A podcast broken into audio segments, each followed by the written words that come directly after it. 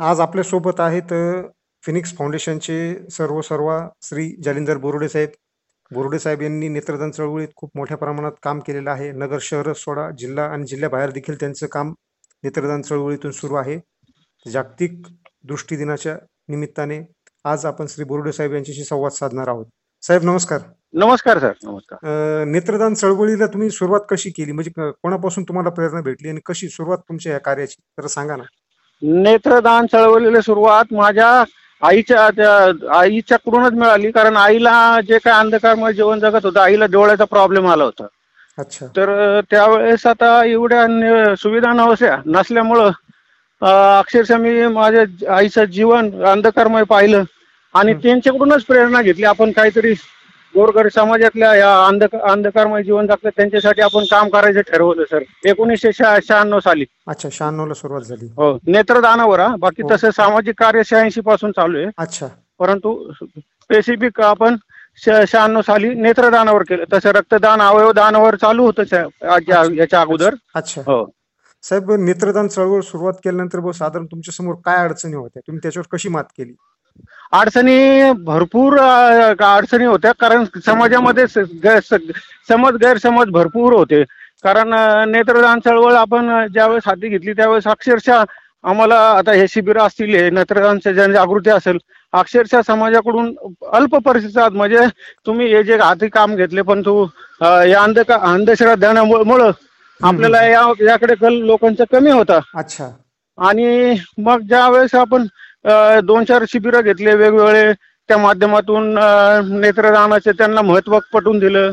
त्यांनाही त्या रुग्णांच्या त्यांच्या नातेवाईकांनाही त्या त्याच दृष्टी मिळाली. काहींना नेत्र शस्त्रक्रिया झाल्या यशस्वी. त्यामुळं त्यामधून त्यांचा आणि आपल्याकडे पाहण्याचा एक विश्वास बसला. आणि. त्या. विश्वासावरच आजपर्यंत आपलं हे काम चालू आहे. अच्छा. आतापर्यंत आपले असे स- साधारण किती शिबिरं झाली असतील आणि आपण किती लोकांची शस्त्रक्रिया आणि किती लोकांना आपण दृष्टी मिळवून दिली?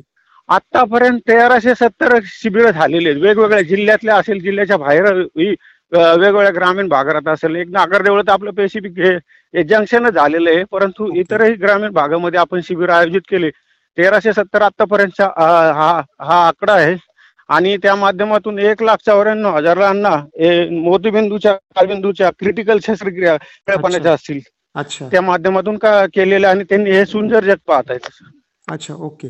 आता या चळवळीला तुम्हाला म्हणजे सुरुवातीच्या टप्प्यात म्हणा किंवा नंतरच्या टप्प्यात म्हणा तुम्हाला कसा पाठिंबा, कोणाचं पाठबळ भेटलं?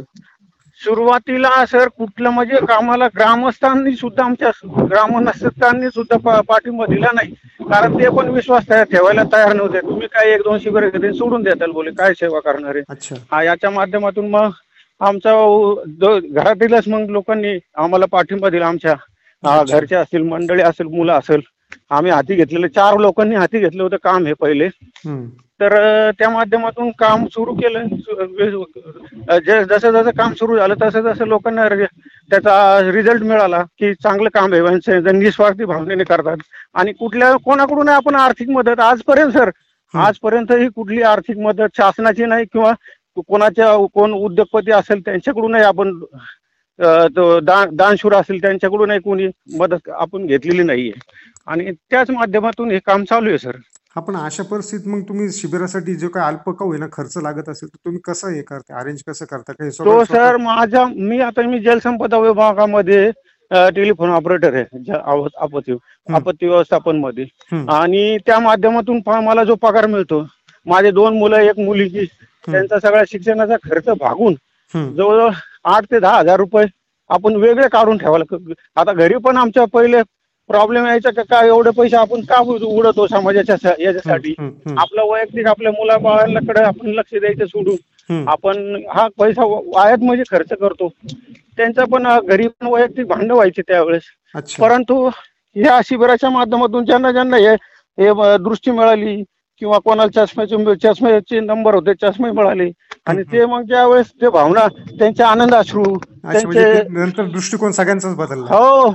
इतका दुस म्हणजे तो शब्दात वर्णन करू शकत नाही. एवढे आम्हाला ते भरभरून आशीर्वाद मिळायला लागले. आणि. त्यांच्याच ऊर्जेवर सर आज पण हे काम आमच्या घरचे सुद्धा म्हणजे आणि मुलं. हो. अलीकडच्या दोन वर्षामध्ये कोरोना काळात तुम्ही कसं काम केलं? कोरोना काळात अक्षरशः तुम्हाला आता काय सांगायचं? कुणी अहो घरातल्या माणूस घरातल्या माणसाकडे येत नव्हता. त्या परिस्थितीत आपण डिअरिंग केलं. महाराष्ट्रात पहिली केस आहे सर फिनिक्स फाउंडेशन हे हे आयोजित केलेलं कॅम्प शिबिर. गेल्या ह्या हे करोनाच्या आता आज पण एक दिवस आपल्या एका याच्यात त्यांना खंड ठेवला नाही आपण आणि त्या रुग्णांना सेवा दिली. त्यांना दृष्टीदानाचं काम केलं. आणि कोरोनामध्ये आता घरातला मुलगा आईकडे बघत नव्हता.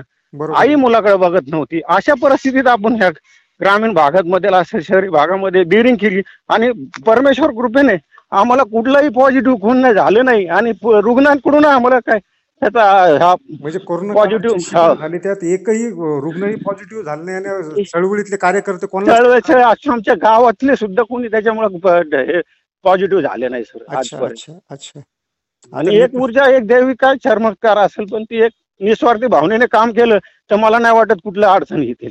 अच्छा आता नेत्रदान शिबिरासोबतच रक्तदान चळवळ किंवा अवयवदान चळवळ तर या हो. संदर्भात कसं तुम्हाला वाटतं? काय या ह्या क्षेत्रासंदर्भात? नाही आता अवयदान तर पहिले आम्ही हाती घेतलं कारण काय? आणि नेत्रदान हवं का? तर आता आपण जो आपण हे आपल्या व्यक्ती असेल आपले नातेवाईक असेल हे समजा आता डेट झालेत. हम्म. पण याच्या माध्यमातून जर दोन दृ- दोन आ, नेत्रदानातून दोन एक एक व्यक्तीच्या नेत्रदानातून दोन लोकांना हे सुंदर जग पाहण्याची दृष्टी मिळते आणि त्या माध्यमातून तो माणूस आजरामर राहतो ना कायम. बरोबर आहे. तसंच अवयवदानचं आहे अवयवदानला जर कोणाला एक राहते एका अवयवदानामधून सात लोकांना जीवनदान मिळू शकतं. अच्छा. एवढं महत्वाचं काम समाजामध्ये पण आता त्यांनी ज्या- ज्यांनी जाग- जागृती झाली आहे ते पण आता स्वयंस्फूर्तीने लोक पुढे येत आहेत आता अवयदान याच्यासाठी नेत्रदानासाठी. अच्छा. भविष्यात नेत्रदानाचं कार्य अजून वाढवण्यासाठी अजून तुमचं म्हणजे काय तुमचं म्हणजे दृष्टिकोन किंवा काय तुमच्या काही कल्पना काय? कल्पना आमच्या आता आमचे तर जनजागृतीचा प्रयत्न चालू आहे पण समाजाने बी एक समाजाला एक माझं आव्हान आहे एक विनंती आहे की आपण ही अ, ज्या आपले नातेवाईक असतील जे आपले घरी आई वडील असतील सगळ्यांना एक जनजागृती करून एक अवयवदान आणि नेत्रदानची चळवळ जर आपण राबवली तर मला वाटत नाही हे कुठलंही रुग्ण किंवा कुठलाही नातेवाईक त्याला या अवयवदानासाठी आपल्याला प्रतीक्षा करावं लागेल. अच्छा. धन्यवाद. दिनाच्या तुम्हाला शुभेच्छा. तुमच्या सगळ्यांचं सहकार्य असतं या आमच्या उपक्रमासाठी. थँक्यू साहेब धन्यवाद.